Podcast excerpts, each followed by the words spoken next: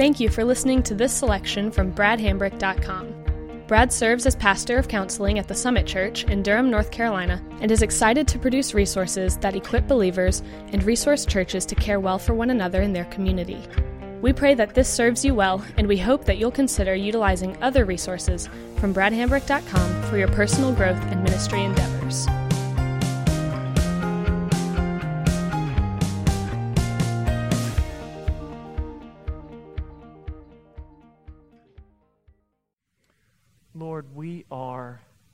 Grateful to be able to come.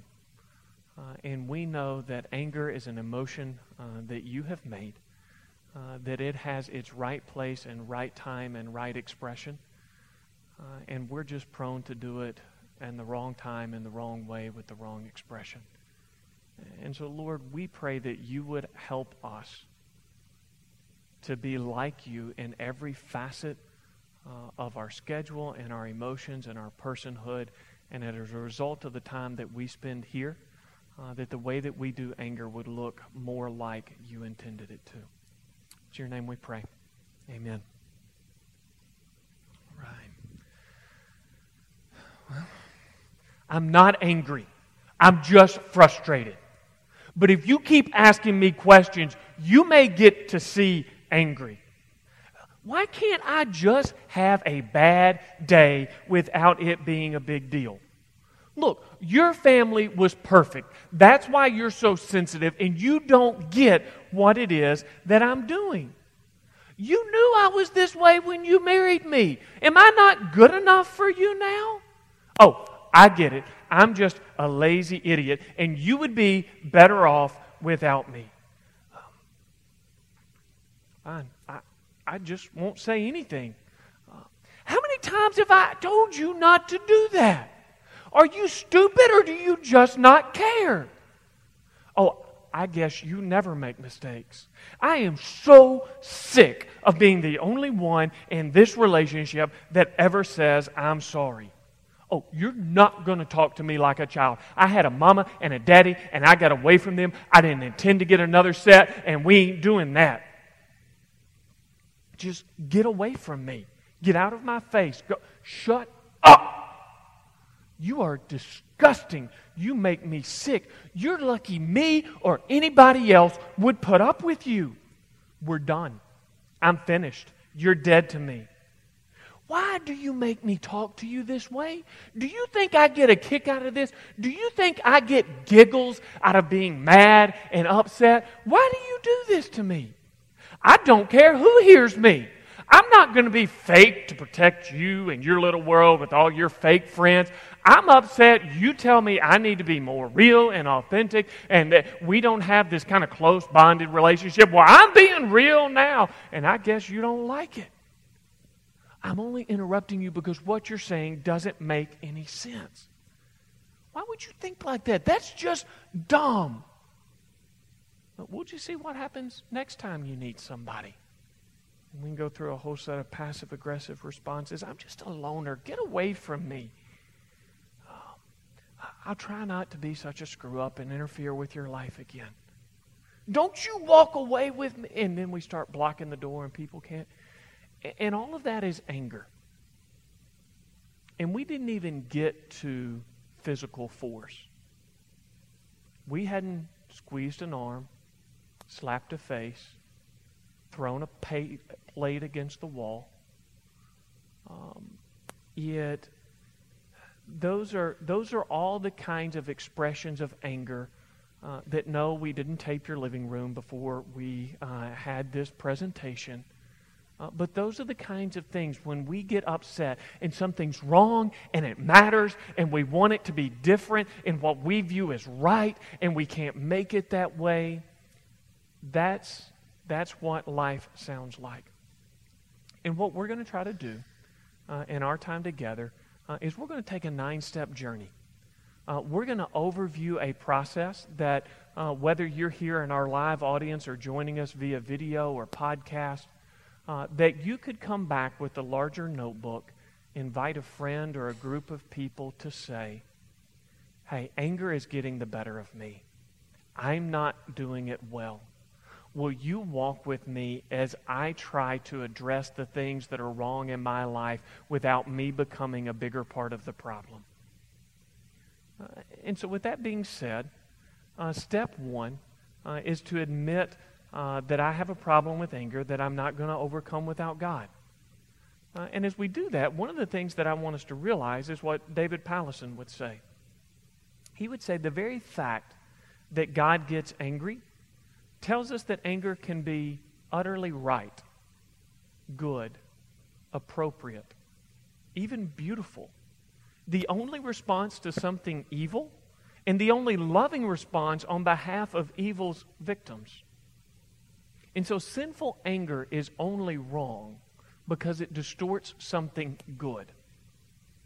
And what we want to figure out is not how to be stoic and emotionally flatlined, but to how to be redemptive in a broken world where broken things really matter. And it may catch us off guard to see the word beautiful in a list of descriptions about anger. You know, we might think epic, uh, we might think grandiose, uh, but really one of our goals will be to do anger in such a way uh, that if an outsider were watching would say, that was redemptive. That was attractive. I am drawn to that. That was beautiful. And the first part of that journey, uh, I think, is to assess our level of motivation. And the goal here is really just to be honest about wherever we're at. It, uh, Frederick Buechner, uh, and if you're going to write something this good, don't put it in an unpublished author, uh, article. Give it a title so that it can be referenced and people can find it. Uh, he says, of the seven deadly sins, anger is probably the most fun. To lick your wounds, to smack your lips over grievances long past, to roll over your tongue the prospect of bitter confrontation still to come, to savor that last toothsome morsel, both of the pain that you are given and the pain that you're about to give back. It is a feast fit for a king. The chief drawback, however, is that what you are wolfing down is yourself. The skeleton at the feast is your own. And so as we're trying to decide, is this something is this something I want to work at? Is this something I need to work at? Is it really a problem? Is it not? Uh, I think these these five levels of motivation that kind of outline the journey we're getting ready to go on uh, can be helpful. So there's that phase of pre contemplation. This is where we're not even sure if we need to be here. And, and so the fact that you're here uh, either means somebody was very, very convincing, uh, or you're at least at that next phase. Uh, but this is where if somebody says you have a problem with anger, you're probably going to yell at them. Uh, and, and it's going to be offensive. Uh, and then we hit contemplation. This is that level where we're in that phase that it, it's a mark, the key mark is ambivalence. Sometimes I feel like this really is a problem and I need to work on it. And sometimes I think it's everybody else's fault. And that's probably what we'll be wrestling with uh, a lot in this first step. Next step is preparation, uh, where we're going, okay, I, I've decided this is something that I need to work on, but I don't know what that means. What would it look like to grapple with and not just be nice all of my life? Uh, how would I deal with real life issues where things are broken?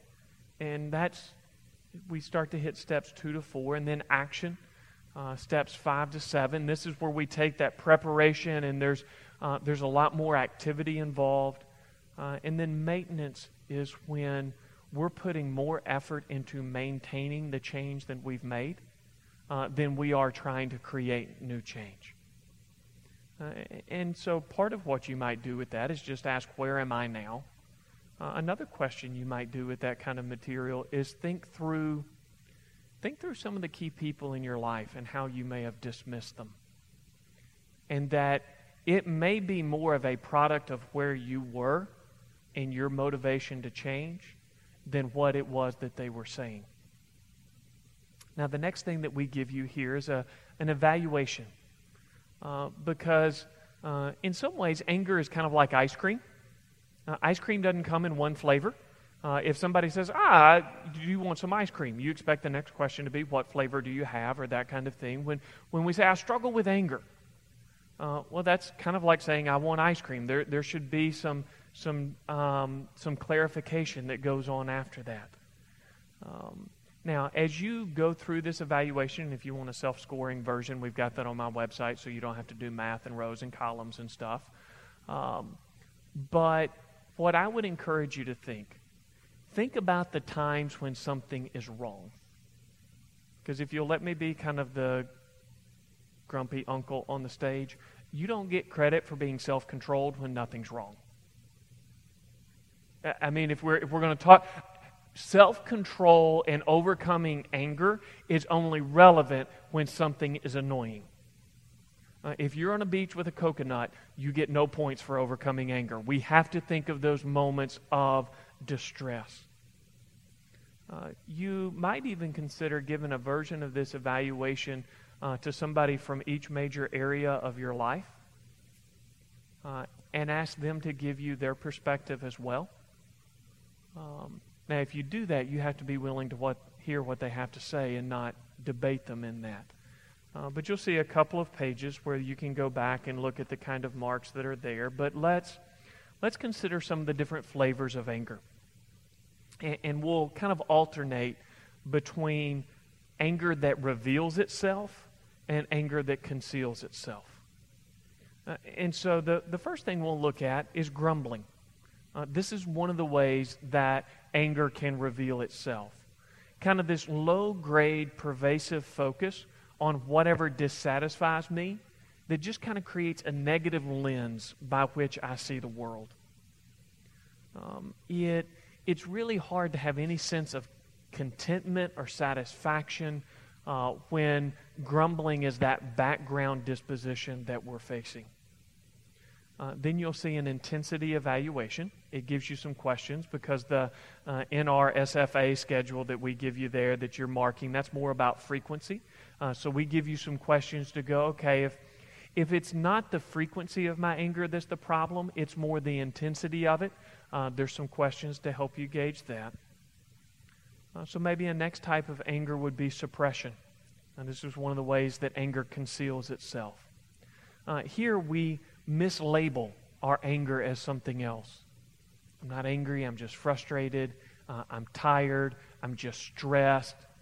Uh, but mislabeling or denying emotion really just impairs our ability uh, to respond to that emotion in a God honoring fashion. I mean, think of it this way if you had chicken pox, you said, no, no, no, it's just a rash. Well, there's enough about chicken pox that kind of seems like a rash that it would be plausible to say that. But if you don't treat chicken pox as chicken pox, whatever it is that you do with it is not going to be effective. And so we do need to call things um, by their right name. Justin and Lindsay Holcomb, they say suppression does not help anger to dissipate.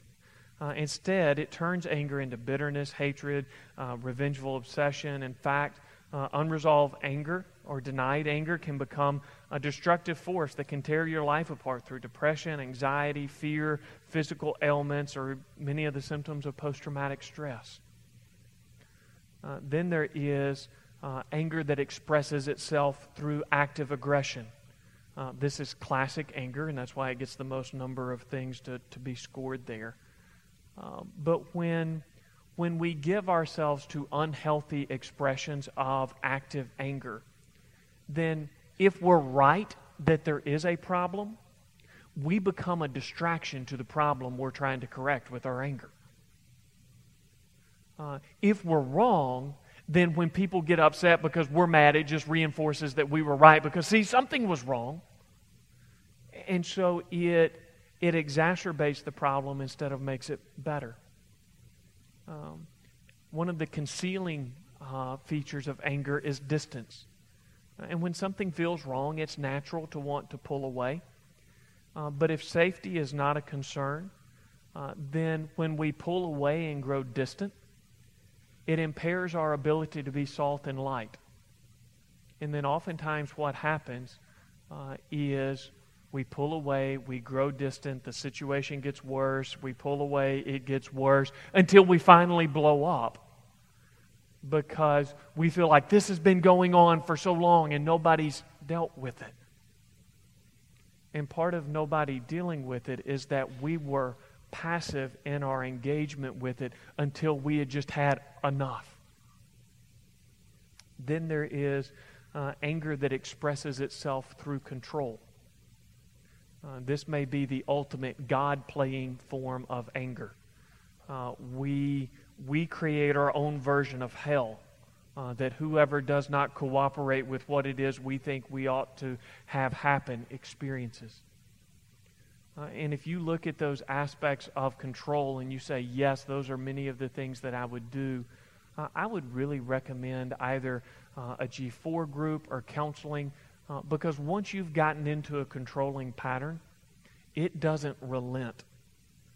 Uh, because not only is this become ingrained in you, you have ingrained it in those around you uh, in a way that this has become much more a part of a life system. Uh, then there is anger that conceals itself through passive aggression. Uh, this is where we punish people through covert operations.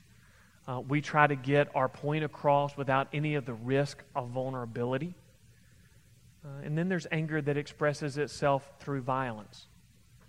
Uh, and this is the, the physical activity of anger. And this is where uh, anger has moved from being an interpersonal problem to where it is at least an intrapersonal, a self control issue more than it's an us issue. It may become at that point uh, a legal issue. Uh, now, as you look at this, there's a, another element here uh, that we just asked the question Does alcohol, drugs, steroids, or prescription medicine uh, frequently play a role in your expressions of anger? Because uh, in the front matter of your notebook, one of the things that we talk about in terms of where to begin is just a, a triage model. Uh, that on the top of that is safety. Uh, if safety is a concern, it becomes before anything else. And then addiction. Uh, if we're using a mind or mood altering substance in order to manage life, we're not going to do a good job of managing anger. Uh, then trauma, character, uh, which is largely where this seminar fits on that, uh, and then skill. Uh, and, and so part of what we're trying to do and create this packet that you might walk through with somebody else is you may come and say, you know, I, I thought my problem was anger. And I may have a problem with anger, but I've got to deal with my problem of substance abuse first before I'm going to be able to do that. And we want to give you a tool that walks with you in that way.